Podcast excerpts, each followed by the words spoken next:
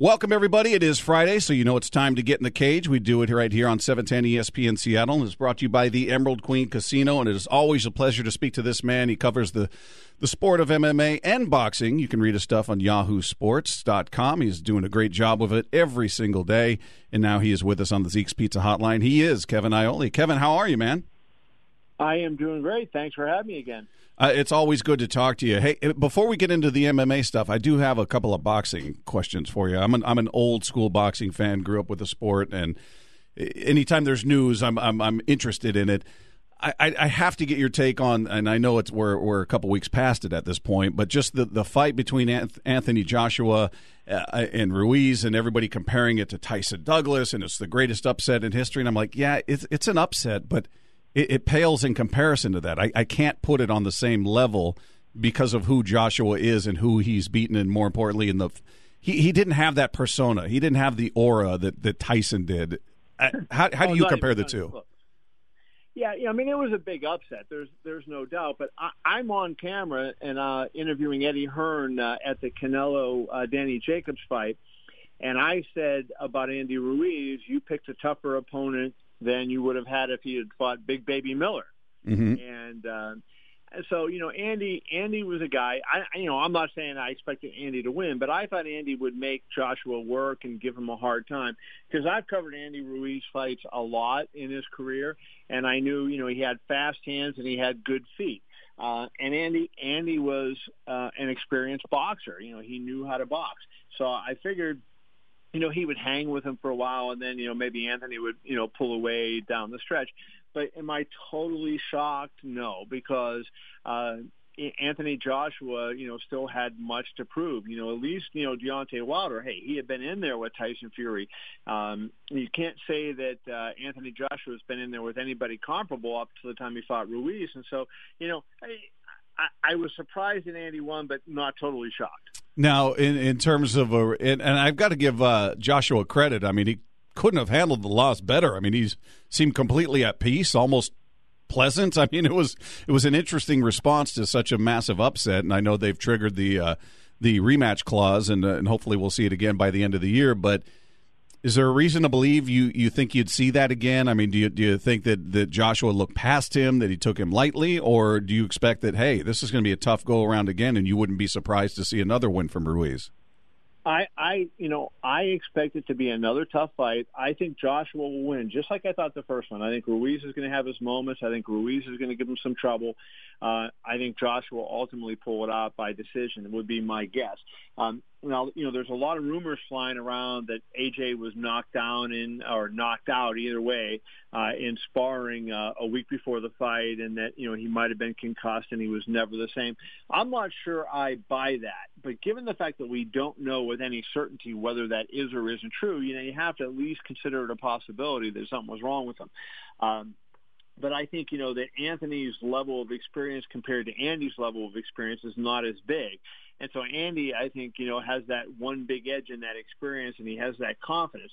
I think Andy uh, will go into the fight very confident and knowing, not just thinking he can win, knowing he can win.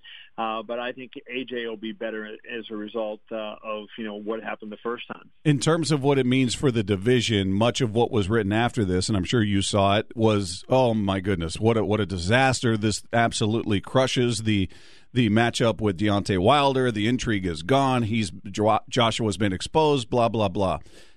Do you buy that? Do you think it's taken some of the luster off of it, or if he goes in there and destroys Ruiz in a rematch, does it just bring it right back to where it was?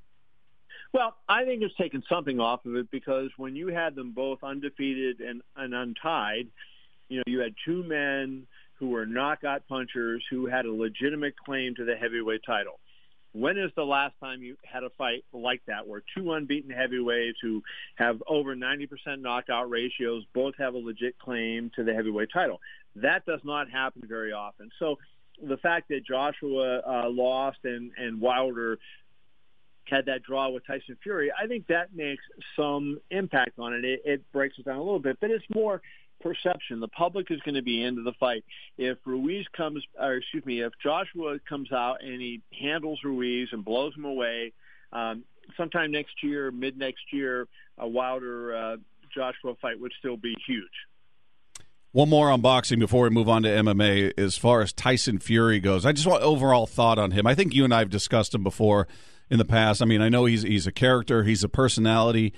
Stylistically, just in terms of aesthetics, I really have a hard time watching this guy fight. I, I understand he's he wins, he finds a way to frustrate his opponent, but just in terms of watching his there's nothing natural looking about him there's no flow to the way he fights he's really awkward and, and herky jerky and I don't know. It just is. A, I don't know. Something about his style just doesn't sit well with me. When you watch him fight, do you, do you look at him and go, you know what, this guy could be an all-time great, or he's just one of the guys that's winning in this crop, this era of heavyweights. And if you were to stack him up against a Lennox Lewis, uh, an Evander Holyfield, a Tyson from that era, or even further back with Ali and those types, it would be it would be an ugly event. I, I think he is a good boxer. I mean, I really do believe he's a good boxer, and he has a terrific jab, and he and he's got good mobility for a big guy, and and he's a ma- I think what you don't like is he is a master of distance, and so he gets himself at a position where he can land his punches, but his opponents can't land on him. And you know, he's not the hugest puncher in the world, but he he punches hard enough, and I think that that's kind of like what you're seeing as you're looking and going, oh, you know, we're not getting exchanges, you know, we're just getting one guy pummeling the other guy. Um, but I think that's because of the way he's able to control the um, control the distance in the fight. I, I think he's uh, you know he would have given any of the top heavyweights at his size at six nine you know two fifty two sixty with an 85 inch. Uh, he's got a bigger wingspan than Jon Jones. Think about that. He's got a bigger wingspan than LeBron James, and uh, you know with that kind of size that he has you know, it would have been difficult. Think of Muhammad Ali at six three, you know, two eighteen. That's mm-hmm. a tough fight for Ali. Right. Yeah. Fair enough. Fair enough. Kevin Iole of Yahoo Sports is our guest here on 710 ESPN Seattle. All right, let me bring you to the world of MMA. Uh, you wrote an article on Henry Cejudo. I had a chance to catch up with him the, the, a couple days before the fight. He's a different guy. He's a, he's a guy who, when he was on the Ultimate Fighter, his his rival was calling him boring, saying that you know there's nothing to this guy. He's he's vanilla, and now all of a sudden he's he's as you wrote in the uh, in the headline, Henry Cejudo has embraced the cringe. He is he's now he's he's a different person, and when I spoke to him, he was different. And it is this all. Are we seeing the trickle down effect of of Chael Sonnen and, and Conor McGregor and and to a lesser extent Colby Covington, the the people that they they talk a lot, and some of them you know can talk their way into great moments and great paydays. Is is this a trickle down effect from a guy that used to be fairly reserved, respectful, and again called boring by other people, and now he's just a completely different person? Yeah, I, I think it is. I mean, I think he recognized that. Why was the uh, why was the flyweight division in trouble when you had an all-time great in Demetrious Johnson and Dana White was looking to shut the division down? It's because the public wasn't into it, and they weren't into it because the greatest fighter was not, uh, you know, for whatever reason, and I don't, I'm not saying I agree with this, but the public just did not take to Demetrious Johnson. I mean, Demetrious is an, uh, an unbelievable, fabulous mixed martial artist, one of the best mixed martial artists I've ever seen in my life. Uh, I think among the top five fighters of all time, but the public did not take to him, and he did not have that color or, or even that desire to to promote. Um, Cejudo looked at that and he said, "You know what? I think I can fill that void and I can go out there." And he started uh, pitching and selling. But you know, he's pitching and selling in a fun way, uh, and he's managing to win fights and he's making himself better. I mean, look at the run he's on. He beats number one Demetrious Johnson, then he beats who at the time was number four pound for pound T.J. Dillashaw in 30 seconds, and then he comes back out. Um, last weekend beats Marlon Moraes, who had won 17 of his last 18, and almost everybody uh, except me was picking uh, picking Moraes to win that fight. And you're right; it's a tremendous run. Now, I would qualify the the Johnson fight. I don't think he won that fight. I know he got the decision, but I didn't think he beat him. Uh, but but I thought he should have given given been given more credit for the Dillashaw fight in light of what we learned afterwards that Dillashaw was juiced up on EPO. He's a naturally bigger fight, so he had a chemical advantage, he had a size advantage, and with that in mind, to do what he did in the amount of time that he did made it even more impressive, even though the narrative became Dillashaw cheater and everybody sort of forgot Cejudo's performance in that whole thing. Hey, you know what? Cejudo performed brilliantly. And even before we knew that, uh, you know, TJ was uh, cheating, we knew, you know, TJ was saying, "Oh, I just got caught, and the fight shouldn't have been stopped." That was an unbelievable performance by Henry Cejudo, who was derided as only a wrestler and blah blah blah. And he he is now showing a complete diversified game, and I, I think you got to give the guy a heck of a lot of credit. Yeah, and I and I like in your in your piece where you know Cejudo's now calling himself the greatest combat sports athlete of all yeah. time. Uh, and I think I think Dana White's reaction was proper. You said White rolled his eyes at that suggestion. That's exactly what I did. I'm like, I love you, Henry, and you've done some great things here recently, but you tap the brakes, man. You're not you're not in that conversation. But how far is he from that conversation? What does he need to do in your mind to enter into that? Is it another weight class? Is it saving his division? What what does he need to do to sort of not have people roll their eyes if that comment is thrown out there? Well, I just think you have to keep beating, you know, guys at that top level. I mean, look at how many wins that Jon Jones has in a row. Look at the number of victories that uh, Demetrious Johnson had in a row. You look at George St. Pierre on his run, Anderson Silva on his run, Fedor Emelianenko. You know, I think those are the guys that most people think are the greatest of all time. You know, in, in whatever order you want to put.